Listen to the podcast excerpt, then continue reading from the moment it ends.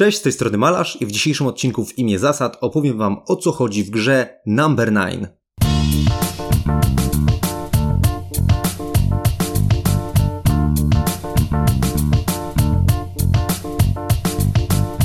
Number 9 to gra od 1 do 4 graczy, a według społeczności Board Game Geek najlepiej działa na 3 lub 4 osoby. Z tym się nie zgodzę. Number 9 to gra solo, którą można grać jednocześnie w kilka osób. Na, natomiast dokupując drugą lub trzecią kopię gry, możecie grać w 8 czy 12 osób.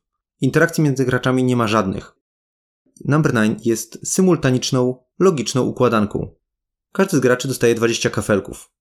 Reprezentują one 10 znanych nam cyfr od 0 do 9. Każda w dwóch kopiach. Numerki te są opisane na siatce kwadracików. Więc na przykład jedynka będą to cztery kwadraciki połączone w pionie, z których na szczycie wychodzi w lewo jeszcze jeden kwadracik. Niektóre z tych cyfr mogą jednak zaskoczyć swoją nieforemnością względem tego, jak byśmy sobie je wyobrażali. Każdy z graczy dostaje więc 20 kafelków. Tasujemy talię kart, składającą się z 20 kart, odpowiadających właśnie tym kafelkom. Odkrywamy jedną z nich i każdy z graczy zaczyna budować swój obszar gry z widocznej tam cyferki. Z każdą kolejną kartą będziemy dokładać kolejne cyferki, aż po 20 kartach gra się skończy. No i teraz o co chodzi w tej rozgrywce? Od momentu, kiedy położymy pierwszą cyfrę, każdy kolejny wylosowany numerek musimy dokładać w jeden z następujących sposobów. Albo na poziomie zerowym do istniejącego już układu, w taki sposób, żeby przynajmniej jednym takim małym kwadracikiem te cyferki się stykały.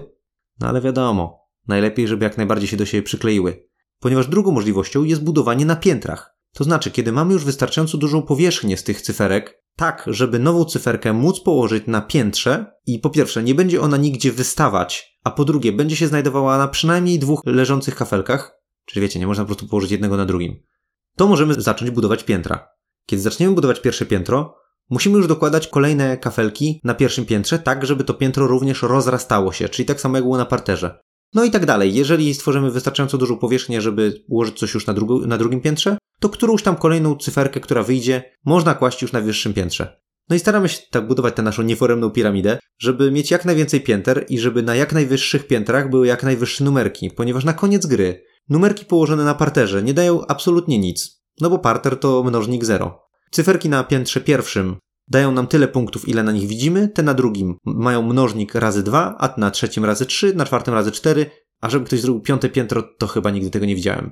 Tak więc idealna była, sytuacja byłaby taka, żeby pod koniec gry wyszły nam ósemki i dziewiątki, które będziemy w stanie ulokować na wyższych, na wyższych piętrach, ponieważ na przykład dziewiątka umieszczona na trzecim piętrze daje nam 27 punktów.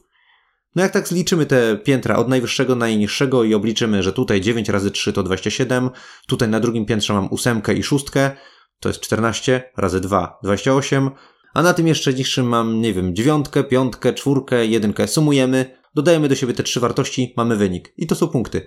Wszyscy tak naprawdę gramy tę samą grę obok siebie i na koniec po prostu sprawdzamy, komu udało się z tego wyrzeźbić najlepszy wynik. Jeżeli jesteście ciekawi, co sądzimy o tej grze, zapraszam do naszej recenzji. Cześć!